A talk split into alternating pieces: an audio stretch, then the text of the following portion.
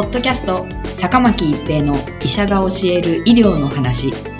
この番組は大学病院の内科医であり医学博士である坂巻が疾患や予防医療といった医療に関してお話しする番組です。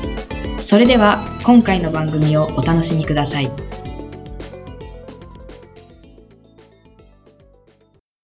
皆さんこんにちは、坂巻一平です。ポッドキャスト坂巻一平の医者が教える医療の話。今回は新型コロナウイルス抗体価の持続期間です。国内の医療者を対象とした新型コロナウイルスワクチン接種が進み、大学病院などから接種後の抗体価の変化などの報告が相次いでいます。これまで国内の医療者に接種されたワクチンはファイザー・ビオンテック社のメッセンジャー アールエヌエー ワクチンです。国立国際医療研究センターはにせんにじゅういちねんろくがつじゅうごにち、メディア向けの勉強会で、新型コロナウイルスワクチンであるファイザー・ビオンテック社のメッセンジャー アールエヌエー ワクチン接種を受けた医療者における中和抗体の産生と抗体価の減衰について紹介しました。研究者たちは、ファイザー・ビオンテック社のメッセンジャー アールエヌエー ワクチン接種を受けた医療者にひゃくにじゅうさんにん、男性ろくじゅうはちにん、女性ひゃくごじゅうごにんを対象とした研究結果を紹介しました。解析の結果、接種で得られる中和抗体価は、これまでいくつかの大学から発表されたのと同様に、女性の方が優位に高いことが分かりました。さらにワクチンのいっかいめ接種からなのかごの中和活性と比べて、にかいめ接種からなのかごの中和活性は平均値としておよそはちばい上昇していましたが、にかいめ接種からさんじゅうにちごでは多くのケースで中和活性は低下しており、にかいめ接種からなのかごに比べて平均値としておよそ よんじゅっパーセント 減少していました。研究者らは追跡結果を待ちたいが、いちねんごの中和活性は感染防御に必要なレベルにない可能性もあり得るとしています。また、ファイザー・ビオンテック社のメッセンジャー アールエヌエー ワクチンによって誘導された中和活性は、従来株、いわゆる武漢株に対する中和活性をいちとしたとき、アルファ株、英国株、デルタ株、インド株に対する中和活性はおよそ半分ほど誘導されますが、ベータ株、南アフリカ株に対する中和活性は低いケースも少なくないことも示されました。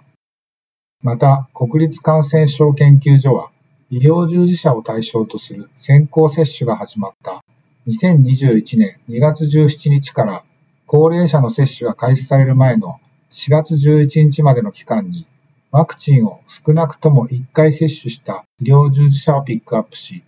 接種から新型コロナウイルス感染症、コビッドじゅうきゅう と診断された日数を検討しています。この期間に約ひゃくじゅうまんにんの医療者にいっかいめの接種が行われ、しがつさんじゅうにち時点でにかいめの接種が終了していたのはひゃくよんまんにんでした。この期間に報告された医療者の コビッドじゅうきゅう 症例はにひゃくはちじゅういちれいで、このうちワクチン接種後にじゅうはちにち以内に診断されたのはにひゃくごじゅうろくれいでした。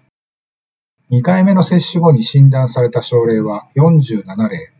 い。よんじゅうななれいのうちいっかいめ接種後にじゅうしちにち以内はにじゅうさんれい。いっかいめ接種後にじゅうはちにち以降はにじゅうよんれいで、全体の じゅうろくてんななパーセント でした。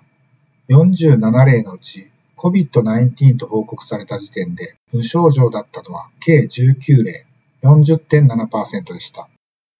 いっかいめ接種日からどのくらいの期間で コビッドじゅうきゅう と報告されたかについて検討したところ、ゼロからじゅうさんにちがひゃくはちじゅういちにん、じゅうよんからはつかがよんじゅういちにん、にじゅういちからにじゅうしちにちがさんじゅうよにん、にじゅうはちにち以降がにじゅうごにんでした。本報告書では、いっかいめの接種日からじゅうににちを前後に コビッドじゅうきゅう の報告率が低下していく傾向があると指摘しています。また、イスラエルからの報告では、いっかいめ接種後からにかいめ接種までの期間におけるワクチン接種による感染報告数の減少率はよんじゅうろくから ろくじゅっパーセント とされており、日本におけるファイザー・ビオンテック社のメッセンジャー アールエヌエー ワクチンの効果は、イスラエルで確認された効果と同等である可能性があるとしています。これらの結果から現時点ではワクチン接種からにしゅうかん以上経過すると防御能は高まっていきますが、免疫不活の程度は背景因子によって違いがあること、中和活性が低下していく人も少なくないことなどが言えることになります。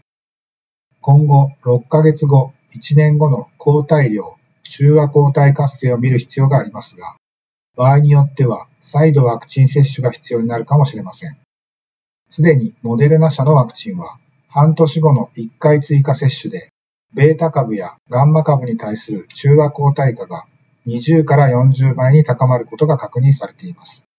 今後、他のワクチンも含めて、ワクチン追加接種の有効性が検証されることが予想されます。いずれにしても、ワクチン接種後も安心せず、さん密を避け、マスクをつけ、流水による手洗いやアルコールによる手指消毒といった感染予防を続けることが重要です。ポッドキャスト、坂巻一平の医者が教える医療の話。今回は新型コロナウイルス抗体価の持続期間でした。ありがとうございました。ポッドキャスト、坂巻一平の医者が教える医療の話。今回の番組はいかがでしたか？次回の番組もお楽しみに。